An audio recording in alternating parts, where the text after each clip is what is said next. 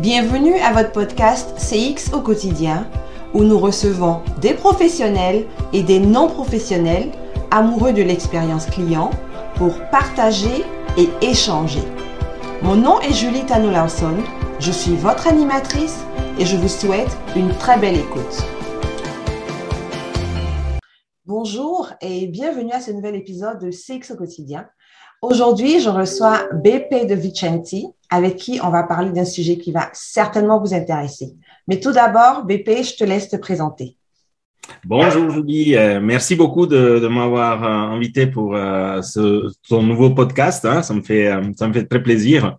Bah, par rapport à moi, BP de Vicenti, euh, j'ai quelques années, 45 ans.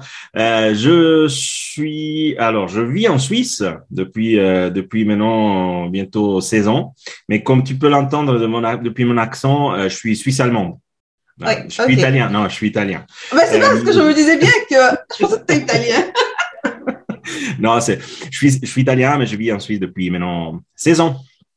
Et euh, j'ai euh, j'ai un parcours, une formation qui qui touche un peu tout ce qui était euh, loyalty, euh, customer CRM d'abord, hein, et après ça évolue dans, dans customer experience management. Ce qui m'a fait connaître ce domaine bah, il y a dix ans. Et depuis sept ans, je travaille dans ce domaine en tant que managing partner d'une société que j'ai fondée avec une deuxième personne. Et euh, bah, depuis là, bah, je m'occupe que de Customer Experience avec euh, plein de clients euh, en Suisse. OK, parfait. Et qu'est-ce que tu fais en particulier? Bah, en particulier, bah, on, fait, on fait un peu tout hein, dans, le, dans le domaine de la Customer Experience. Moi, j'ai un coup de cœur pour tout ce qui est design des processus, tout ce qui est service blueprint, design du processus, c'est vraiment analyse, etc. Mais aussi KPI. Donc, je suis euh, souvent dans des projets qui s'occupent de mettre en place des KPI, choisir les bons KPI, euh, définir euh, le framework dans lequel on va, on va les analyser, etc. OK. Alors, parfait. Donc, du coup, ça nous intéresse vraiment parce que notre sujet d'aujourd'hui, ça va vraiment s'intéresser aux indicateurs de performance. Et BP, comme un expert, va nous expliquer un peu pourquoi, en premier, c'est important d'avoir des indicateurs de performance. Bah avec euh, avec plaisir. Euh, euh, c'est que c'est que je raconte toujours parce que j'ai j'ai la chance de faire aussi des, des formations pour des jeunes des écoles d'économie en Suisse. Ok. Et quand je je, je présente quand même les les KPI, j'explique toujours. J'ai une phrase que j'adore, c'est de Peter Peter Drucker. Et il dit If you can measure it, you can't improve it. Exactement. Donc déjà, le fait de fixer des KPI, des indicateurs de performance, ça nous permet de savoir comment est cette performance et si c'est nécessaire d'y intervenir. Mm-hmm. Et donc, ça, c'est déjà la base avec laquelle on commence. Hein. l'indicateur, on le fixe parce qu'on veut savoir quelque chose. Et après, en ce qui concerne le CX, bah, nous, on a, on a des challenges qui sont un peu particuliers. Dans, le, dans la Customer Experience, on sait que c'est compliqué eh de montrer le return on investment. Ou comme le retour sur investissement, oui, effectivement. Exact. Comme il appelle très bien euh, James Dawkins, le ROXI, hein, le return on experience investment. Donc, il a effectivement raison. Et c'est compliqué pour le métier. Mm-hmm. C'est de, de, dire, bah, OK, tu es, en train d'investir X milliers de dollars, francs, euh, etc. Qu'est-ce que ça nous revient en retour? Mm-hmm. Et une des choses plus simple à mesurer, c'est la satisfaction des clients, par exemple. Et donc, c'est pour ça qu'on a, on a quand même trois, quatre indicateurs d'expérience client qui sont standards et qu'on conseille de, de suivre, mesurer, toujours selon un peu le domaine, domaine d'activité. Mais il y en a trois ou quatre sur lesquels on est plus ou moins tout d'accord et on dit, bah, c'est là, il faut, il faut le suivre. Parfait. Ben, effectivement, il y en a donc quelques-uns qui sont comme primordiaux et après ça, l'entreprise peut personnaliser. Alors, ces, ces, ces KPI, donc ces indicateurs de performance qui sont primordiaux, donc que tout le monde utilise de façon principale, ce sont lesquels? Ce sont lesquels? Alors, le plus connu et sur, sur lequel il y a le plus de débat, c'est le NPS. Oui. Net Promoter Score. Oui. Il, y a, il y a très peu qui l'aiment, semblerait-il, et en même temps, il y a tout le monde qui le mesure. Donc, euh, disons que le NPS, il reste un très bon indicateur pour moi euh, avec deux conditions. La première, c'est que hmm, bah, déjà, on pose la question pourquoi, ouverte, hein, avec, euh, avec l'indicateur. La deuxième, c'est que on, on, on, quand même, on décide de l'utiliser si ça fait vraiment du sens dans le domaine où on est. Ouais. Euh, pourquoi l'MPS a une particularité, c'est benchmarkable. Je ne sais pas si on peut dire ça en français. Ah, je ne sais pas comment le dire en français. il nous comprend. Hein. on, peut le mesurer avec on peut comparer. une moyenne qui existe déjà aussi. Tu peux te comparer à, ta concurrence, tu peux te comparer au domaine, au marché, à la, au pays, etc. Donc, à cet avantage vu que tout le monde le mesure. Et souvent, on trouve les valeurs, euh, les valeurs des autres. Donc, euh, c'est, euh, c'est, ça a cet avantage-là. L'autre, qui pour moi c'est un incontournable, c'est le, c'est le CSAT, donc le Customer Satisfaction Score. Mm-hmm. Et celui-là, bah, c'est, on le connaît de plus en plus grâce aux étoiles et aux sondages transactionnels qu'on reçoit dans nos boîtes email. Mm-hmm celui-là, il est, pour moi, il est beaucoup plus intéressant. Uh-huh. Déjà parce que, faisons une hypothèse. Hein. je ne sais pas, est-ce que tu aimes parler d'assurance autour de toi? Ah, Pas vraiment. Pas vraiment.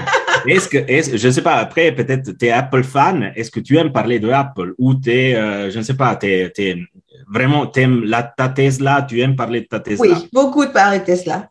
Exact. Donc, tu as, envie de recommander Tesla, très probablement, parce que tu es fan de Tesla. Mais est-ce que de l'assurance, tu as envie de la recommander Très peu souvent. Et en même temps, par contre, tu es satisfait de tes assurances. Oui. Sinon, tu les aurais quittées. Oui. Donc, pour moi, si je travaille dans le domaine de l'assurance, j'ai beaucoup plus d'intérêt à euh, connaître la satisfaction de mes clients plutôt que leur propension à me recommander. C'est pour ça que je dis toujours, il faut le calibrer aussi dans le domaine où on se trouve. Mais la satisfaction, elle est parlante. Uh-huh. Tesla a autant d'intérêt de savoir s'ils sont satisfaits ses clients comme l'assurance euh, qui te propose une assurance maladie ou, autre. Donc ça, c'est un autre incontournable. Et après, il y a encore deux au moins que j'essaye toujours de conseiller selon le type de, de, de sondage qu'on veut mettre en place. C'est le Customer Effort Score. Surtout dans le digital, je le trouve, euh, je le trouve très intéressant, mais ça peut être aussi très intéressant dans tout ce qui est administratif, euh, effort, effort à accomplir pour arriver à certains objectifs. Mhm. Et ça, c'est très intéressant, surtout en transactionnel. Et un autre que j'aime bien, et surtout dans des, sociétés qui aiment se profiler plus, c'est le Customer Expectation Score. Et donc, demander au client, est-ce qu'on attend on a, on, a, on a rempli tes attentes, on a, on a réussi à, à, à, livrer ce que toi t'attendais nous, ou même on a dépassé ça. Et quand tu veux te profiler quand même par rapport à ta concurrence, bah, le fait de dépasser les attentes des clients, ça peut être un bon indicateur à mesurer. effectivement. Alors à ce moment-là, là, on a parlé de, de, ces quatre principaux-là. Euh, mm-hmm je vais revenir un peu sur le NPS. Est-ce que le, parce que tu me disais au départ que euh, il y a beaucoup de gens qui l'aiment, il y en a d'autres qui l'aiment pas du tout. Est-ce que le problème qu'on a généralement avec le NPS, c'est pas que on, ne sait pas généralement dans quel moment on doit l'utiliser plutôt. Je veux dire, on va, comme tu l'as dit tout à l'heure, il y a des entreprises qui euh, demande est-ce que vous aimez, est-ce que vous nous recommanderiez alors que ça fait pas vraiment de sens, de, sens de, demander, de demander mmh. ça. Donc, euh, donc, est-ce que tu peux revenir encore un peu sur cette différence entre le fait que le NPS est un peu plus particulier dans la manière dont on doit l'utiliser? Oui. Bon, il y a alors pour moi le, la, particularité de NPS c'est exactement ça. C'est donc c'est le fait que est-ce que tu veux vraiment recommander un produit et la difficulté de, dans certains domaines de vraiment euh, euh, stimuler les, les, clients à recommander un produit. Uh-huh. Après, euh, ça dépend aussi comme les clients y répondent. Parce que c'est clair, si on est neutre, on n'analyse pas, on se pose pas trop de questions, même à l'assurance, si l'assurance nous demande si on veut la recommander uh-huh. et on est insatisfait avec eux, on peut dire potentiellement oui, je te recommanderai. Mais en même temps, euh, je te, je, je le fais pas probablement. Donc, je te donne un 8 parce que de toute manière, oui, je te recommande, je suis satisfait avec toi, mais je le fais pas vraiment. Uh-huh. Ou il y a les autres qui te disent non, je te donne un 4 parce que la probabilité que je te recommande est très, est très faible. Parce que je vais jamais parler, mais je suis content avec toi, hein, tu dois pas t'inquiéter. Donc, ça, c'est le premier problème. Le deuxième problème que je vois dans l'MPS, c'est la façon dont il est calculé. Qu'est-ce que ça signifie? Les fameux 7 et 8 hein, de, de l'MPS, c'est ce qu'on appelle les passives. Oui. Et on les exclut du calcul du Mhm. score. hein. Parfois, quand tu donnes un 8 sur une échelle de 0 à 10, Mhm. tu es quand même sur un niveau très élevé Ouais. de, euh, de évaluation. Mhm. Et je trouve très dommage de dire c'est qu'ils ont donné un 8, c'est des passives. Ouais. Est-ce que c'est vraiment le cas? Réf- Si on réfléchit combien de fois sur une échelle de 1 à 5, on donne un 4, on Ouais. est quand même pas mal satisfait. Et si on donne une échelle de 0 à 10, on donne un 8, on est pas Mm. mal satisfait, pas mal content. Donc pourquoi dire c'est les passives, on les exclut? Ouais. Ce qui arrive jusqu'au point, et j'ai, malheureusement, je peux pas te la montrer, mais j'ai une photo que j'ai prise dans un supermarché en Italie. Euh, à l'entrée du supermarché, c'est, euh, on dira pas la marque, hein, mais c'est une Mm. marque, une, une chaîne très connue dans tout le monde de- d'origine française. Euh, ils avaient mis un, un panneau qui disait, cher client, potentiellement tu vas recevoir un email qui te demandera si tu veux nous, nous recommander. Mhm. Et sache que c'était très content, tu dois nous donner un 9 ou un 10. Oh my God. OK. Parce que 7 et 8, ça suffit plus, ça suffit pas. Donc, on est au, au point qu'on stresse les sociétés à attendre ce 9-10 Ouais. et qui ont, on biaise, on biaise, biaise complètement le, le, le- Exactement. le- le même sondage. Est-ce que d'avoir absolument un 9 ou un 10, ça veut dire réellement quelque chose quand, quand tu sais pas vraiment ce que tu es en train de mesurer? Parce que oui, tu peux avoir un, un 9. Parce que moi, j'ai déjà vu des entreprises qui, tu finis par avec un agent au téléphone et t'envoies le NPS. Mais Mhm. Tu notes quoi à ce moment-là? Est-ce que tu notes l'appel avec l'agent que tu as eu ou tu notes l'entreprise et ta capacité de la recommander? Donc, C'est- vraiment important le moment où on l'envoie et puis la raison pour laquelle on l'envoie aussi. C'est un super point, ça, Julie. Bah, C'est la raison pour laquelle, par exemple, moi, je ne recommande jamais, ou quand même, sauf si c'est vraiment bien, bien euh, tourné la, la question, je ne recommande jamais de le mesurer en transactionnel. Ouais. Euh, j'ai utilisé ce mot-là deux, trois fois, peut-être juste pour intro, pour euh, le, le bien expliquer. Mhm. Quand je parle d'indicateurs hum, transactionnels, c'est les indicateurs qui se passent droit derrière l'interaction. Ouais. Donc, c'est la mesure, elle se, elle se passe droit derrière l'interaction. Mhm. Et quand je parle de relation- relationnel, c'est des sondages qui sont faits une fois par année, une fois chaque deux ans, et qui invitent le, le client à réfléchir sur l'ensemble de la relation et du parcours. Ouais. Et donc, moi, je dis toujours, dans un sondage relationnel, l'MPS fait du sens. Pourquoi? Parce que tu lui as fait réfléchir sur, le, sur Ouais. le- comment tu as, fait ça, comment tu as fait ça, est-ce que tu as satisfait de ça, du produit, de support, etc. Ouais. Et à la fin, tu dis, et maintenant que tu as, réfléchi T'as à tout ça, oui. tu. Et là, je trouve que ça fait du sens. Mais justement, comme tu dis, toi, à la fin d'un call avec un call center, qu'est-ce que je recommande je, je recommande l'agent Donc, Exactement. Chez Exactement. ami, chez client. Si vous appelez cette société-là, appelez seulement Monsieur X parce que lui, il est C'est ça. oui, je recommande Monsieur X. Exact. Non, tu vois, c'est compliqué. En même temps, je dis aussi une autre chose. À la fin de ton podcast, Mhm. tu pourrais quand même, en transactionnel, tu pourrais poser la question, est-ce que vous recommanderez ce podcast? Pourquoi? Parce que quand même, tu as, bien précisé la, la question. Tu vas pas demander, vous recommanderez le gars avec la barbe Ouais. Qui, fait, qui, a, qui, était, qui est intervenu euh, Ouais. avec moi dans, son- dans le, dans le Dans le podcast. Mais tu, tu demandes du podcast. Et de deux, bah, ils ont quand même, ils peuvent vraiment réfléchir au podcast comme produit.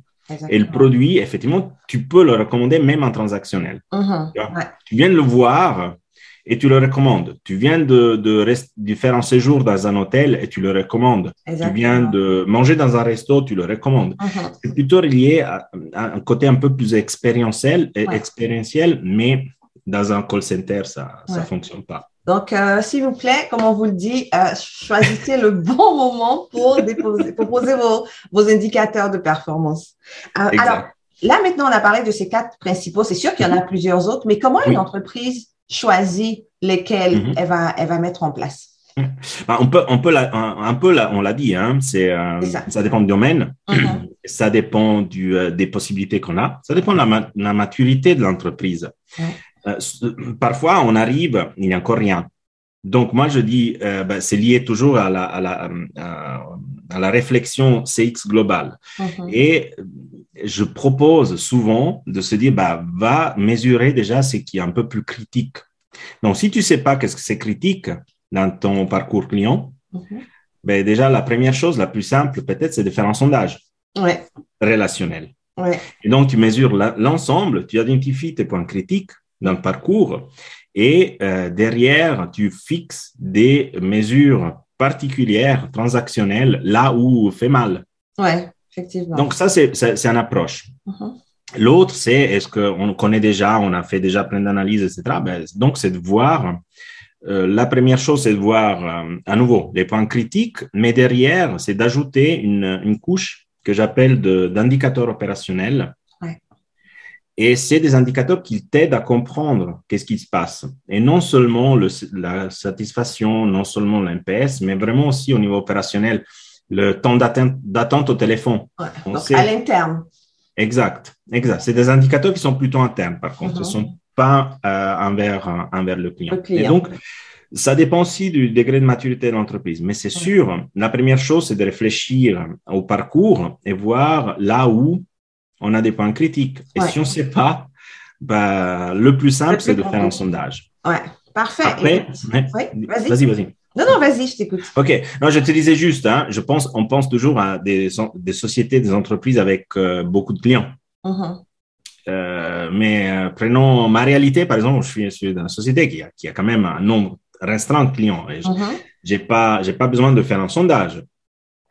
C'est que c'est qu'on peut aussi faire si on est si on a un autre type de réalité, bah, c'est d'aller avec une structure de, de interview mm-hmm. et de parler avec les gens tout simplement et après de noter prend, et prendre note de questions. Là, on est on est plus dans des indicateurs euh, classiques quantitatifs, mais en même temps ça nous permet aussi de savoir quels sont les points critiques si, si, si, on souhaite. Donc, ça vaut pour tout le monde. C'est intéressant que tu dis ça parce que les indicateurs, même qualitatifs, sont importants aussi. Je veux dire, oui, on a les quantitatifs, mais il y a quand même cette capacité de savoir exactement, d'après ce qu'on entend, euh, c'est quoi les mots qui ressortent, c'est quoi les, impressions qui ressortent le plus, aussi, aussi travailler sur ces éléments-là.